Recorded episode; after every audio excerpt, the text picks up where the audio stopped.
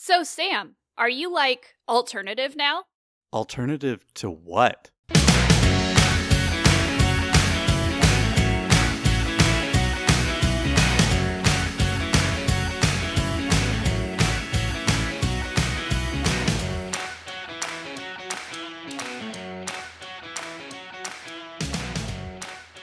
Welcome to Monkey Off My Backlog, the podcast where we exorcise our pop culture demons by tackling our media to do lists one week at a time.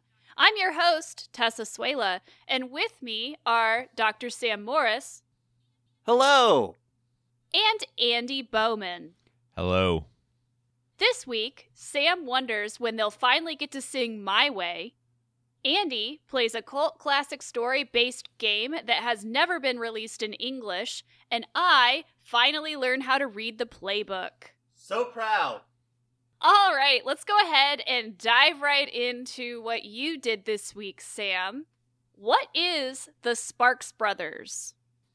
Oh, oh, I know this one. I, I, I, I know this one. Okay, it's it's the brothers who formed ACDC. We apologize. Andy will no longer be a part of Monkey Off My Backlog. Ask me the question again. What is the Sparks Brothers? Well, Tessa, The Sparks Brothers is a 2021 documentary by Edgar Wright. That's all you're going to say, huh? Okay, well, maybe you can finally answer the question Is Sparks a real band? So, based on what we watched, I am now 95% sure that this isn't a big joke. That Sparks is a real band. I'm I'm I'm just about convinced that Sparks is an actual California art pop, synth pop, glam rock, novelty band, duo, collective concept. These two brothers have collaborated with Todd Rundgren, who I am also 95% sure is a real person, Jane Wiedlin, who played Joan of Arc in Bill and Ted's Excellent Adventure, so she's real, Franz Ferdinand, the reanimated zombie ghost of a World War I central figure, and they are most recently screenwriters and composers for the film Annette, the weird musical thing on Amazon starring Adam Driver that Tessa wants to see. So yeah, I'm I'm I'm fairly sure they're real. So, you listen to music, you like pop culture. There are a lot of people in this documentary that you've heard of before that you definitely know who love the band Sparks. So, why haven't you listened to them? Okay, so I'm no expert, but one thing I do know is that LA has a very vibrant music scene, but it is different from London, Manchester, New York, Chicago, Nashville, New Orleans, any city, Seattle, any city that you can think of that has an established musical identity. Here's some of the reasons why that's true. LA has managed to produce in the 60s Buffalo Springfield, in the Doors, in the 70s X and Los Lobos, in the 80s Van Halen, NWA, Guns N' Roses, in the 90s Weezer, Tupac, some of the most famous studios for recording Paramount, Westlake, The Village, Sound City. Weird Al is from LA. Warren Zevon did the thing with making LA a character in his songs. Join me in LA. John Fogerty, not from LA, actually from the Bay Area, but recorded Bayou Country and other albums and songs in which he pretended to be from New Orleans. You guessed it, in LA. Phil Spector, Todd Rundgren, Nile Rodgers, Rick Rubin, they all were prominent producers who did substantial work in LA. Somehow, LA is everything, but also perceived as completely corporate and soulless at the same time. So, why haven't I listened to Sparks? It's a hard answer, but part of it is they're from this area and they've been making this kind of music that somehow hasn't made the same cultural impact except it has, but only if you've heard of it. So it's kind of weird. So, Sam, Yeah. are you telling me that you have never heard of the band Sparks? I have literally never heard of the band Sparks, to my knowledge, until Edgar Wright started talking about them. Okay, It's true. So, so, so, wait, you didn't hear their 1972 album, uh, "Tweet," uh, "Woofer in Tweeter's Clothes"? no. You didn't hear any of these singles. Wonder Girl, This Town Ain't Big Enough for the Both of Us, Girl from Germany, Amateur Hour, Talent is an Asset, Never Turn Your Back on Mother Earth, Propaganda, Something for the Girl with Everything. Achoo! And I didn't just sneeze there, that was the title of the song. Get in the Swing, Looks, Looks, Looks, I Want to Hold Your Hand, Big Boy, I Like Girls, Over the Summer, A Big Surprise, La Dolce Vita. No. Well, yeah, before the documentary, I hadn't either. So interesting. I mean, from what I've what I've heard, this is like one of the most influential bands that no one has ever really heard of. So, are you going to listen to them now? Here's the thing Have I heard of Sparks? No. Have I ever listened to Sparks? No. But Tessa, to borrow a line from George Bailey, you're thinking of Sparks all wrong, as if their music was only on their albums. The music's not there. Sparks is in Duran Duran's music, right next to a band you like, and in the music of Sonic Youth, and Beck's music, and a hundred others. But really, are you going to listen to them? I mean, they have songs called Computer Girl, Everybody's Stupid, the number one song in heaven, and Cool Places, featuring Jane Wiedlin of the Go Go's. Yeah, I'm going to. And I know what we're doing for the next segment, so I'm going to save a little bit for that. But yes, sure. Why wouldn't I? What about their album Gratuitous Sax and Senseless Violins? They do have some really great album titles. But now that we have that settled, what did you think about the documentary? This is the best music documentary I've seen since Dave Grohl's documentary about Sound City, which is another famous studio just outside of LA. It is so famous that when nobody was going to preserve it, Dave Grohl bought the board from the studio, carted it a few miles down the road, and created a new studio called 606. That is the legacy of LA. It's somehow everything and completely disposable at the same time. It's it's very bizarre. This is the best documentary since then. I mean, Edgar Wright is just a great director, and his movie that's coming up later this fall is one of the ones that I'm going to be crushed the most by about if I can't go see. And this was great. This was an awesome documentary. It was great getting to see all these people who actually care about this band, who were paying attention and and and have heard them and been influenced by them. And and it was just Edgar Wright cares so much about music that this is the thing that he should have done. I'm glad that he did it. It was it was just fascinating to see, you know, these two brothers who were, you know, who grew up in California and were influenced by those great rebels, Bill Haley and his Comets, but also the Who and Pink Floyd and the Kinks.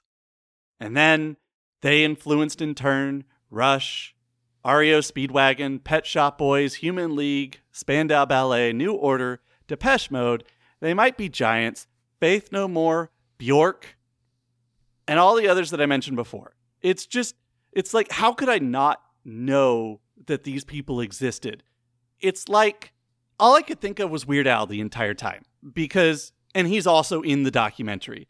But Weird Al is this kid who grew up in LA and loved music, and all he wanted to do was emulate, create, innovate all this music that he heard. And he chose this full on novelty route and got super famous. Everybody knows who Weird Al is. a lot of people don't know that Weird Al is actually an incredible musician. The Sparks brothers had the exact same story, like uncannily similar, up to the point where they were not super famous. But they still did. They're still considered by many to be a novelty act, just like Weird Al, but also just like Weird Al, they're ridiculously talented. It's a fascinating comparison, and it could have gone farther in that. Edgar Wright could have gone farther in that direction. I'm glad he didn't because that's not what this documentary is, but it's all I could think about the entire time. Is it is so weird. Pun not intended. Who in this business becomes well known and who doesn't? It sure isn't based on who deserves it. Kind of an accident. But you know what? Better late than never. The world may be falling apart we may all be dead in 18 months, but at least between now and then, we have sparks. And finally, in the near future, to quote the bard, I see sparks fly. All right, on that note, our discussion question today are which actually links in pretty well with what you were just talking about are things you wish you were more into. Andy, what is something that you feel like you should like but you just don't? Old Old? Like the film old or just oldness as a concept? uh old movies, old If it's older than me, I'm not into it. I wish I was. That's fair. That is absolutely fair. Sam, what is something you should like but you don't? Are you really ready to hear this answer? Are you sure you don't want to go first? Oh, I I do have uh I do have something. Star Trek. Not into it. Don't care. But you feel like you should like it. Like, what parts of it feel like something that you should like? It, it's sci-fi with uh you know focus on the hard sci-fi uh, s- stuff I like. I I like all that. I I I just you know original series, next generation, uh, everything but the J.J. Abrams movies. I I just don't care about at all. I I can't get into it. I don't care about Picard. I don't care about uh Kirk. Janeway. I, I really don't care about Janeway. Really don't care about Worf or Q or or any of them. I mean, Spock, okay, whatever. Uh if it doesn't have the Beastie Boys uh soundtrack in it, I or on the soundtrack, I really don't care. And that's fair. I just feel like there are some things that you just like on paper, this is something you should really like, but you just no, can't no. get Uh, into it. see, I, I also I don't think any of it's good. Okay, I I I don't think any of it is good or worthwhile watching. I, it's not just that I don't care. I just, meh. All right, Sam, lay it on us. First of all, I don't like hard science fiction, but you know, Star Trek is okay. So You don't have to lie to protect Tessa. I usually don't. So back to Sparks for a minute. Didn't we just finish this conversation? We did, but then she asked me a question, so we're right back to where we were. So, we're watching season two of Lost, and every time there's a Charlie flashback, he just goes on and on and on about the kinks. And so, like, the kinks are a good band, okay? Muswell Hillbillies is probably the best album you've never listened to, other than anything the Sparks created. But I'm not going to listen to the Kinks' discography. They were doing country rock at the time that all the big names of country rock were doing it, and Ray Davies was as good or better at it than everyone else. I know all that's true, but I'm only going to listen to All Day and All the Night, and You Really Got Me, and maybe Lola for a bit. And that's it. What about the Weird Al version, Yoda? it, that's why I listen to Lola, just because I know the Weird Al version. I mean, that's that's the whole thing. But that's the that's the real secret here. I love music. We all know this. I don't have enough time to listen to it and obsess over it as much as I did, sadly. And I gotta tell you guys something. I, I'm gonna admit to something right here, right now. Okay. And this goes back to why I haven't heard Sparks before. And it pains me to say it, but deep down I know it's true. And I know you all will be shocked. I'm just not that cool. What? I listen to what I listen to because my parents had it on. And then when I left the house, when I turned on MTV, I I heard new things and I listened to that. I can tell you every album that the Beatles made in order. I can probably get the track listings pretty close to right. I still remember most of the lyrics. Same thing's true with Pearl Jam. That's it. I can't give you a real deep dive on any other band. I can tell you a lot about Neil Young, but there's still entire albums of his that I've never heard. The Monkees, right? After Mike left the group, they made one more album in 70, I believe, called Changes. I've never heard it. Me and Magdalena is a great song that they made right after Davy Jones died. Uh, it was an album that um, Hmm. uh, that was produced by Adam Schlesinger, who I also really like, but I haven't heard that more than two times, nor have I listened to most of Fountains of Wayne. Olivia Newton John. There are whole entire albums I haven't listened to. I love Springsteen. Dylan. I haven't heard all of their stuff, much less can quote it to you backward and forward like maybe I think I should be able to. So that's that's the answer. Things I wish I was more into. There are many, many artists that I wish I could tell you about their catalogs and biography backward and forward, like I can kind of do with the Beatles and Pearl Jam. But I still don't know everything there is to know. I would love to devote my entire life to that, but sadly I can't. So there you go. In conclusion, listen to Sparks. Watch the documentary. Hey Tessa, so what about you? You you asked us this painful question that I wasn't expecting out of nowhere. You just went and What about you? What do you want to be more into? I don't know how shocking this is going to be, but something that I wish I was more into is the works of. Something I wish I was more into are the works of Denis Villeneuve. Okay, his name is Villeneuve. Villeneuve Campbell? Dennis Denis Villeneuve. I'm not I'm not even joking. I actually know how to pronounce his name. Fair enough, fair enough. I do not know how to pronounce his name, and I don't really like his films. I should like his films. They are science fiction, they are high concept science fiction. I love Blade Runner. I should have liked Blade Runner 2049 more than I did. I should have liked Arrival more than I did. What I about just- I Sicario? I, haven't seen Sicario. What about But- uh hold on, hold on. What Let- about let's, Enemy? Let's let's, let's not 1986 album? let's not let's not do into whataboutism right now. I just don't like his movies. I think they're very pretty. I think he is technically really great at hiring good cinematographers. I- I don't think they have very much of a soul to them though. I don't think you can you can say that when you've only seen two of his movies. First of all, I think he can.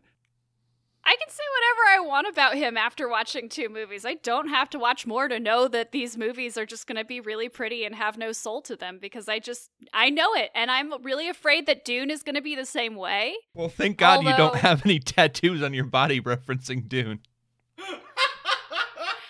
Uh well, I mean Dune is a book and that's what the tattoo is for, but you know, whatever.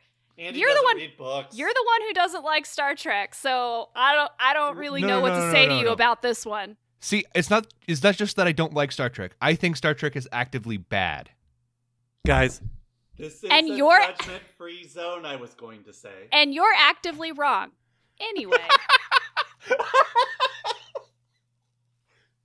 Judgment-free Listener- listeners- zone. Listeners can't see this, but. Tessa has been flipping me off for the, the entirety of this segment. Look, you can- you can- Look, you don't have to like Star Trek. Like That's fine. Like like what you like. I'm okay with that. Doesn't hurt my feelings. But I don't think you can actively say Star Trek is bad when it has one of the first and most active fandoms in the world. Like Oh, you're you're right. Twilight, definitely a classic.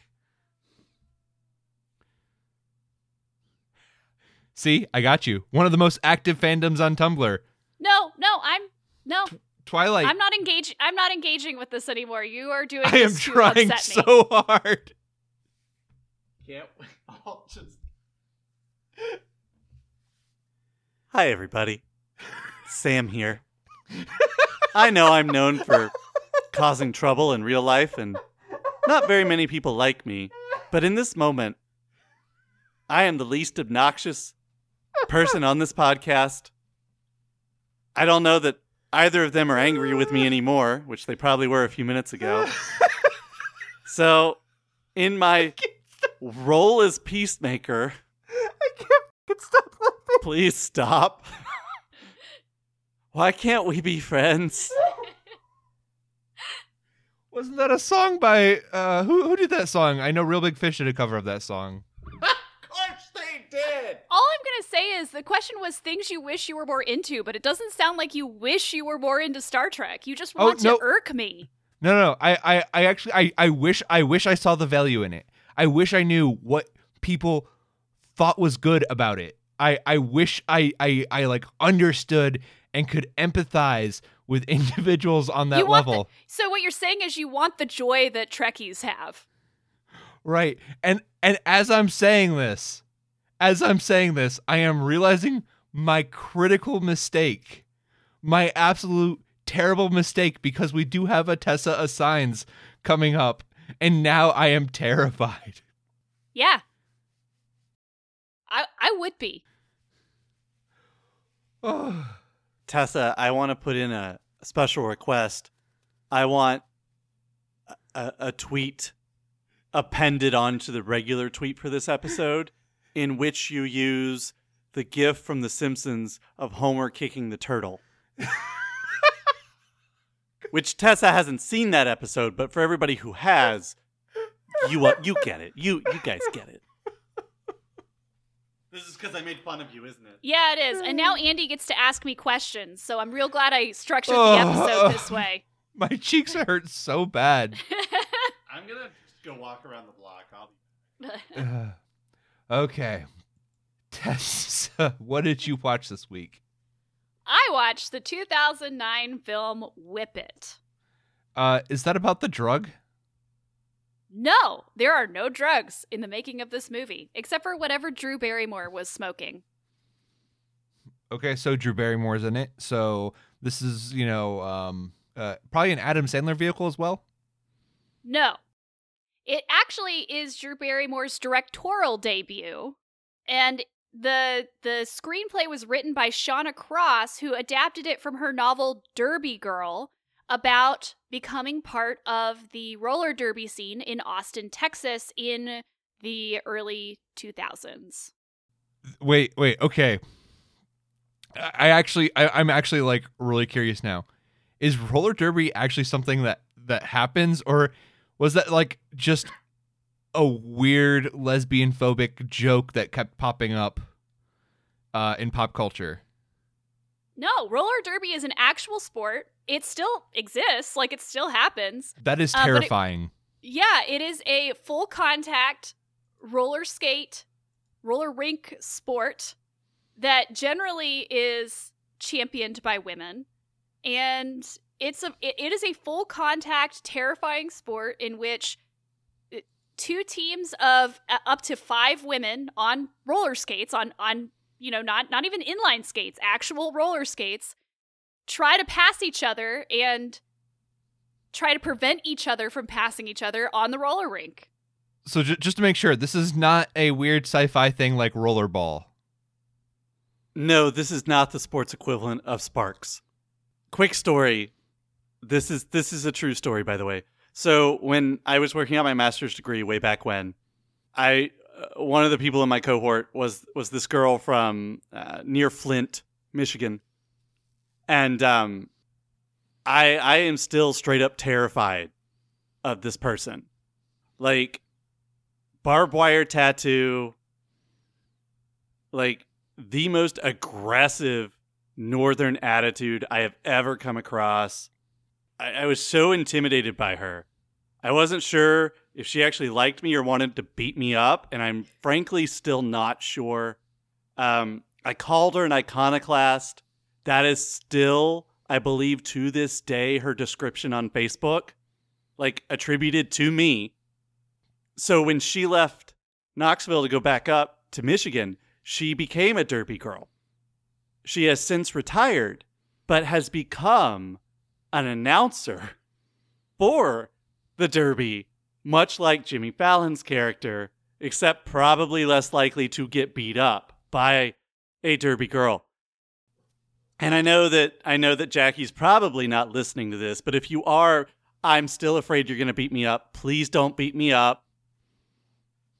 You're pretty cool. And that's and that's the story of roller derby. Hey, Tessa, please don't beat me up. You're pretty cool. This is the Star Trek portion of this episode was actually my villain origin story. Like the rest of the movie is, or like the next scene of the movie is a montage in which I join roller derby and like train, so that way I can come to your house and beat the crap out of you. I, I just swear to imagine me- God, if you turn Tessa into Joker, I am going to be so angry with you. I, I just imagine walking Especially my the dog. Joaquin Phoenix version, or the Jared Leto. God damn it, they've ruined Joker. walking my dog in the middle of the night and just hearing the the plastic you know roller skates on concrete and being afraid knowing that my time has finally come the skates, you're, you're like you're like restrained, like at the hospital with all of the all the bruises and cuts and like broken ribs. The skates, the skates. okay okay okay so whip it is this film. It's something to do with roller derby. It might have jimmy fallon in it. Uh what what what what is whip it about?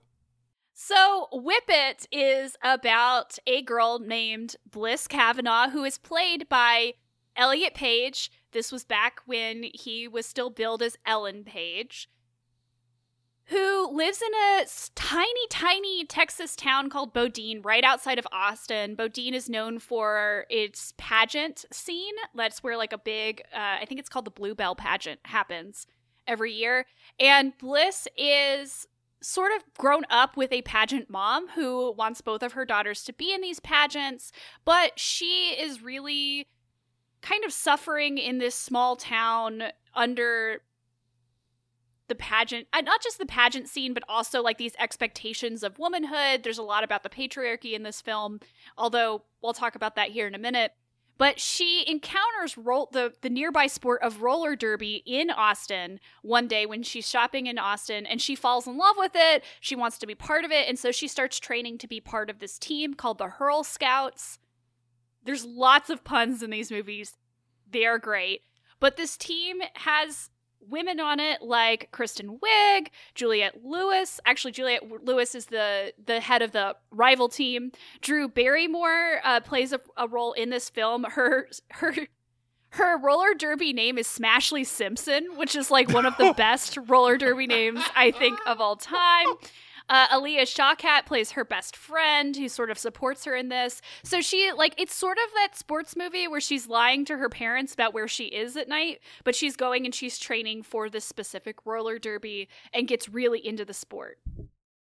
Hey Tessa, I know that you, you so you, you before I could I could tell Andy that maybe he knew the person who played Page's best friend, but you haven't spoiled the other big cast member. Who plays their coach? Is it someone whose siblings we are familiar with? Oh, oh, wait, wait. I know this one. It's the entirety of the band Devo. No. Oh. It is Andrew Wilson, brother to Luke and Owen Wilson. He sounds exactly like them in this film, but he plays their coach. He has like a playbook that has 10 different plays that they refuse to memorize. And so at one point, he just tears out one of the plays and gives it to the other team to demonstrate like how good his plays are. It's awesome. It, it- he's a very funny character. Jimmy Kimmel, like Sam mentioned, plays the Oh. announcer. Sorry. Sorry. Jimmy Fallon plays two different. there are two different people. Yes, he plays the announcer. This is probably at the same time that he and Kristen Wiig were still on Saturday Night Live, and so you can kind of see that uh, chemistry there. Marcia Gay Hayden plays Bliss's Harden plays Bliss's mom. Apparently, I'm just like mispronouncing names all over the place today. So this is like a really stellar cast. Like they're all doing such a great job. And what I really loved about it is that they all play to their strengths. Elliot Page is just this like this is post Juno, so there you know, he's playing this very like alternative that was the line from the beginning type of of girl who's trying to figure out sort of where she belongs. She's really struggling with the patriarchy in this town through her mother and through the pageantry aspect of it. In fact like the villain of this film is kind of these patriarchal concepts but they're being enforced by women not by men so it's kind of about like white womanhood and the way that these sort of uh, expectations and the way that uh, mothers try to live out their dreams through their daughters. Um, it's very, very interesting in that way, but it's also very funny. Like Kristen Wiig is hilarious, but she's not wacky. She's not playing like a stereotype. She's playing like a really grounded person. Uh, Drew Barrymore is so funny in this. She like leans into like this really stoner but really aggressive persona. Like half the time when she's off the rink, she's like, you know, whoa, man. But when she's on the rink, she's like throwing punches and they have to like pull her off of like other players. Well, It's- she's probably on ketamine then. It's it is very very funny. It, it gives me glow vibes. Um, so if you liked the show Glow, this is definitely a film that has some of those same vibes to it because roller derby is such a like feminist or not feminist, but it's a feminine centered sport. It is definitely you know supported and played by by women. There is this really strong idea of like feminine bonding in it, even though it is such an aggressive and violent sport. So I think that for those of you who have seen Major League, I think if you like took Charlie Sheen's character, the Wild Thing, and split him into two, and like halved his personality, half of it is Jamie Tartt from Ted Lasso, and then the other half is Smashley Simpson.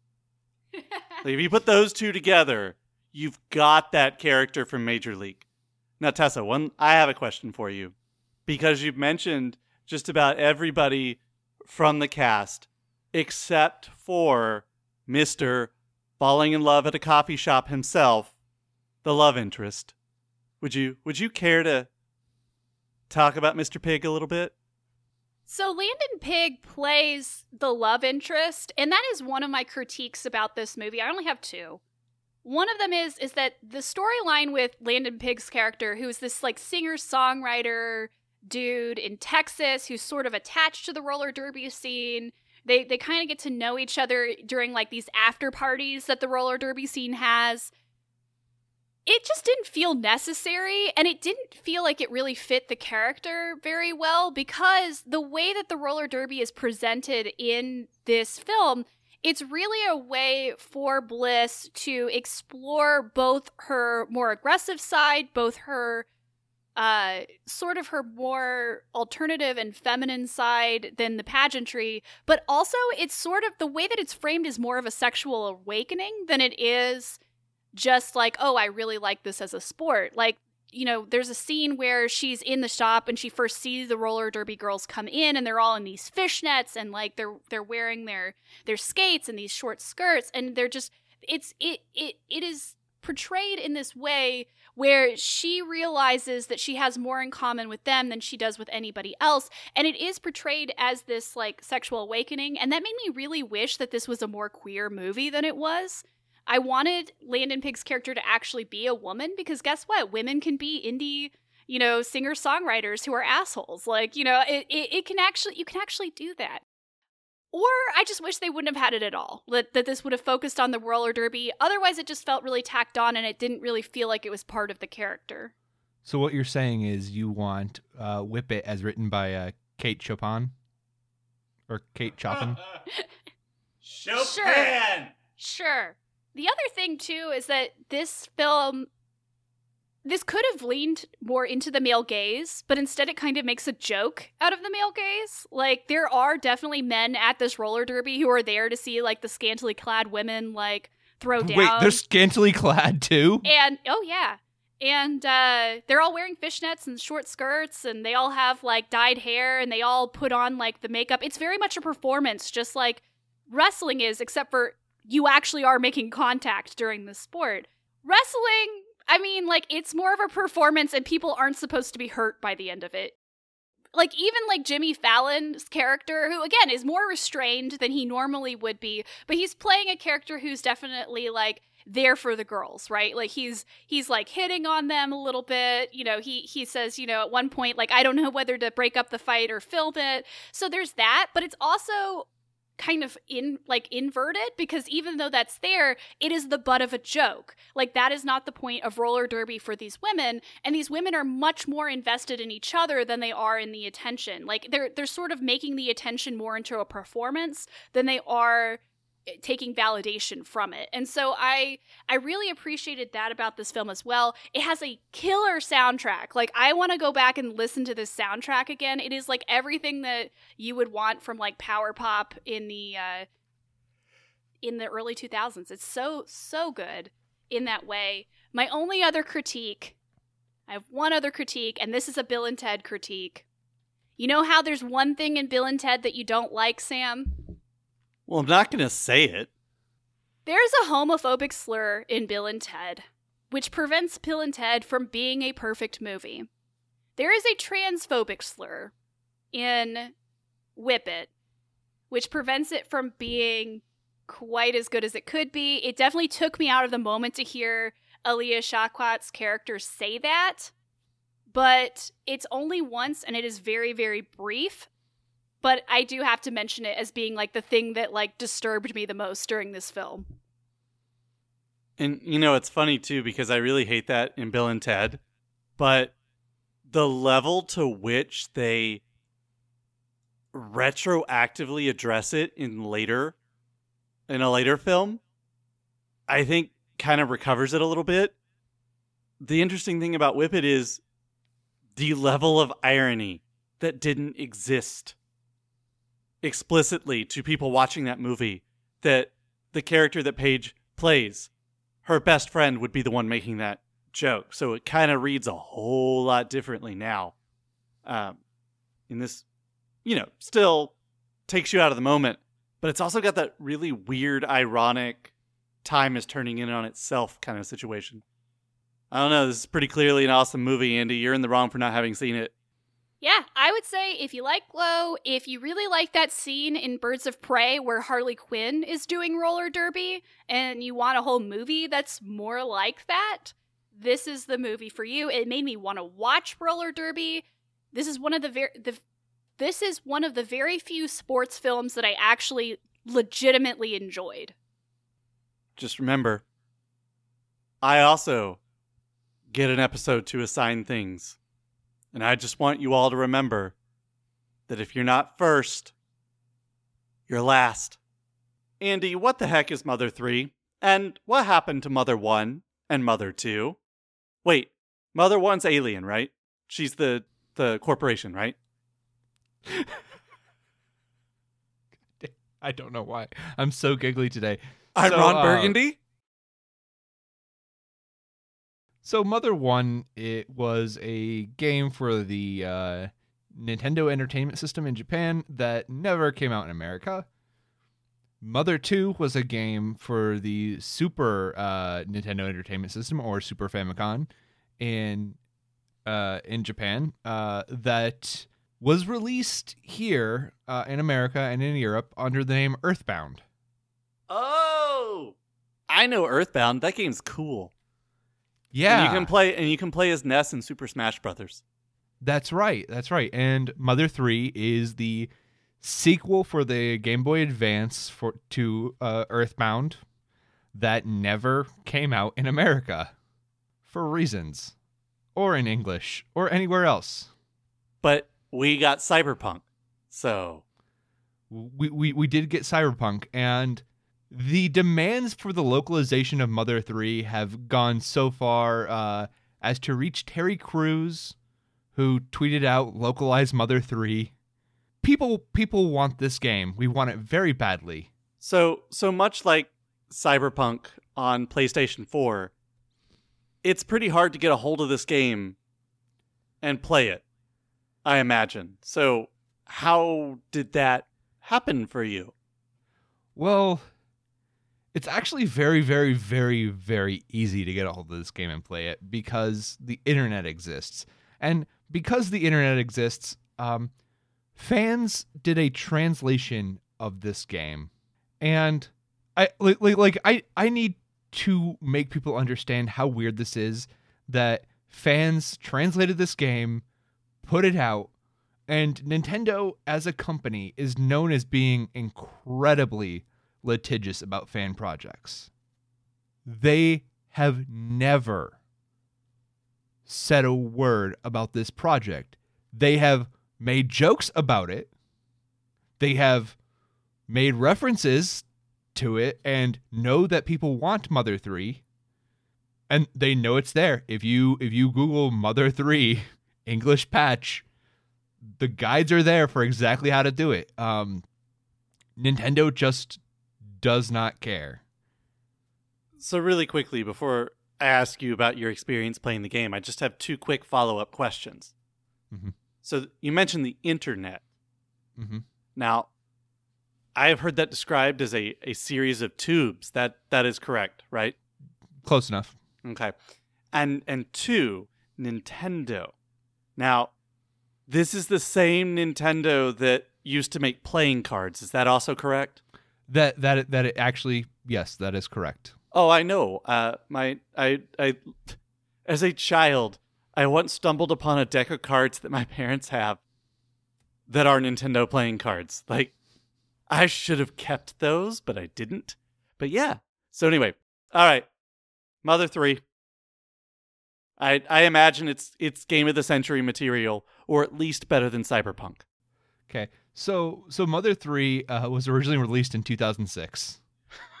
um Which is about how long Cyberpunk has been in production, is that correct? Yeah, yeah, just just about. So, um, one of the things about Earthbound, and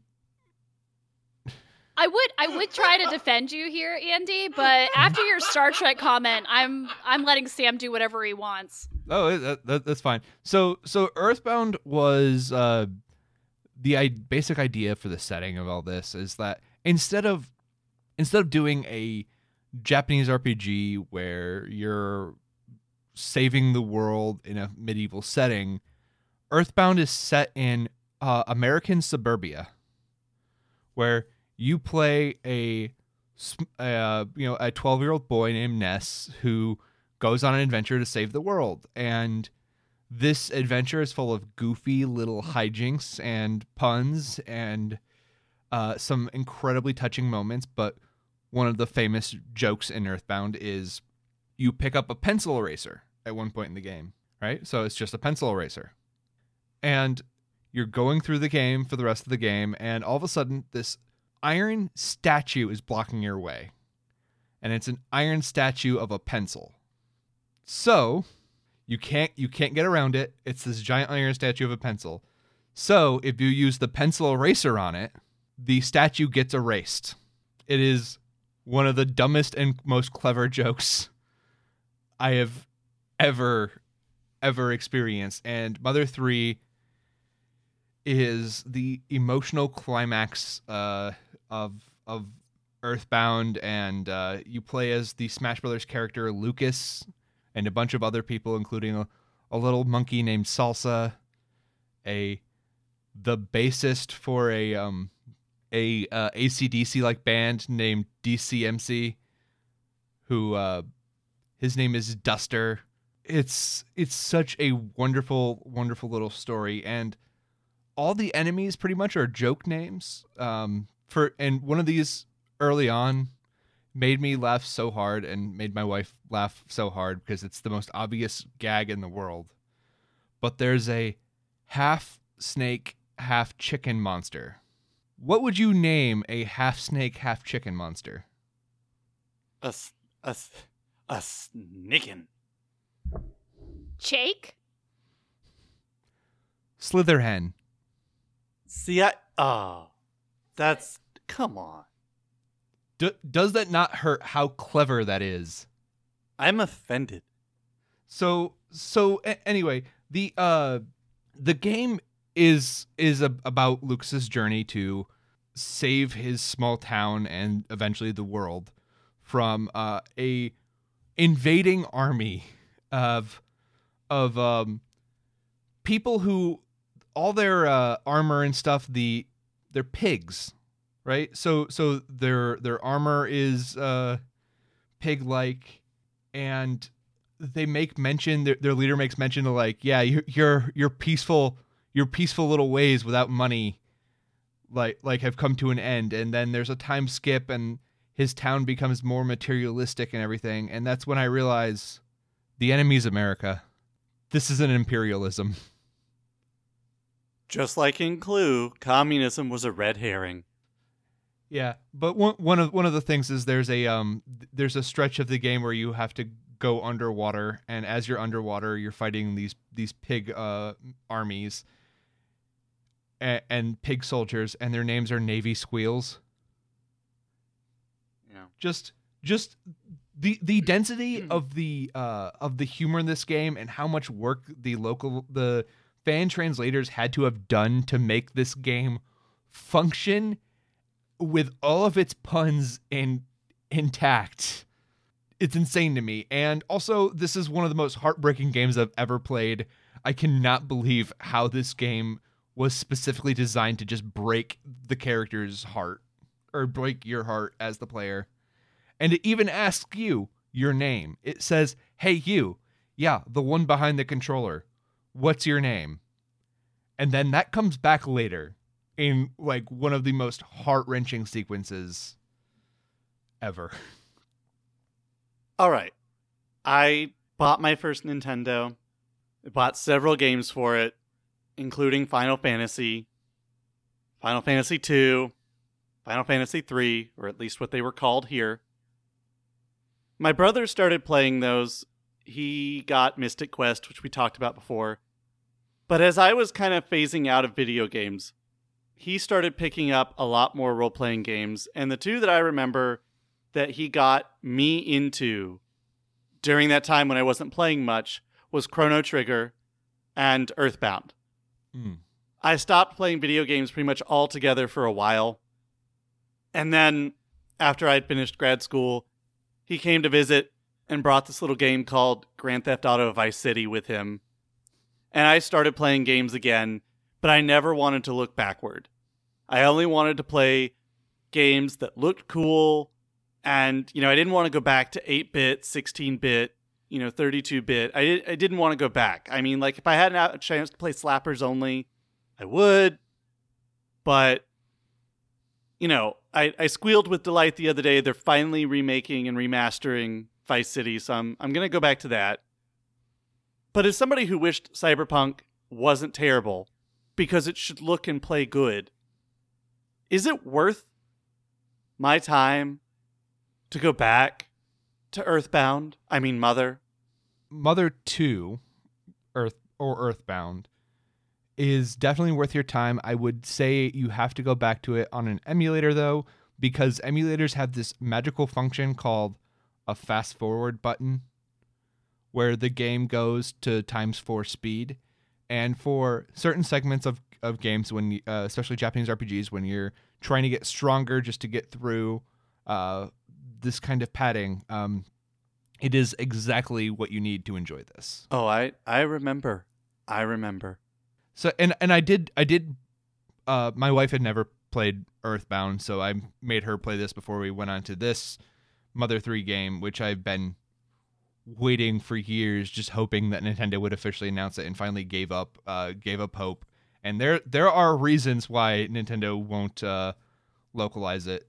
But um if you like puns, if you like truly heartwarming stories, if you like just the density of jokes in both Earthbound and Mother 3 uh, is it's it's insane. I I rarely could stop laughing about just some of the dumbest jokes that I'd ever experienced.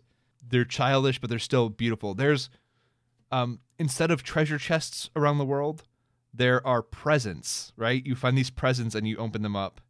And in some of them, there's just abstract ideas like a reggae rhythm, right? So you just, the music changes as like you open the present. It was a reggae rhythm.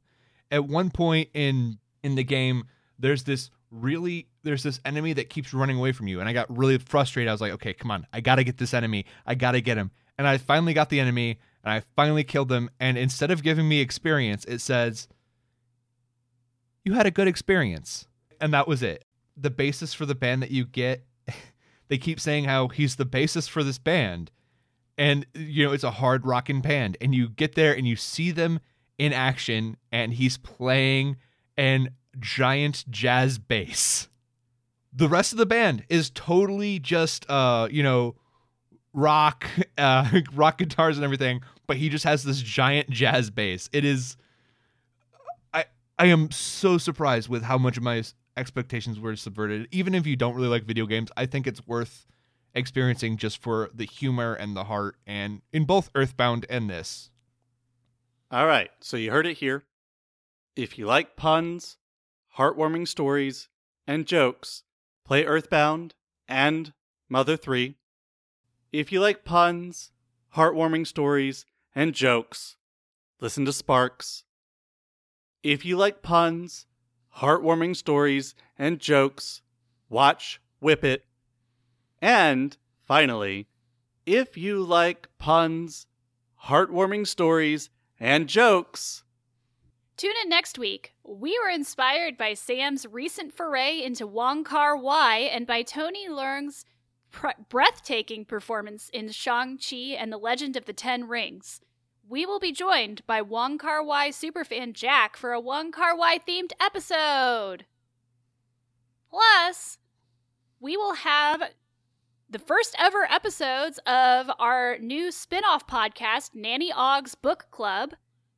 Nigel, longtime friend of the podcast, and I will be reading through all 41 of Terry Pratchett's Discworld series. So the first two episodes of that will be available next week.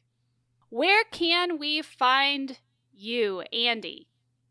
you can find me on twitter at andy noted Sam? You can find me on Twitter at Sam underscore Morris 9. You can find me on Twitter and Letterboxd at Swehla Tessa. Swehla is spelled S W E H L A. Send us your thoughts about the pop culture we talked about today, what you've crossed off your list lately, and what you'd like for us to talk about on future episodes, or anything else that comes to mind. Find us on Twitter and Instagram at Monkey Backlog. Email us at monkeyoffmybacklog at gmail.com. Our theme song is Hot Shot by Scott Holmes and can be found on Scott Holmes Music. Please rate, review, and subscribe on iTunes. Follow us on Spotify, Spotify, Stitcher, Amazon Podcasts, Google Podcasts, or wherever you get your podcasts. Get that monkey off your back.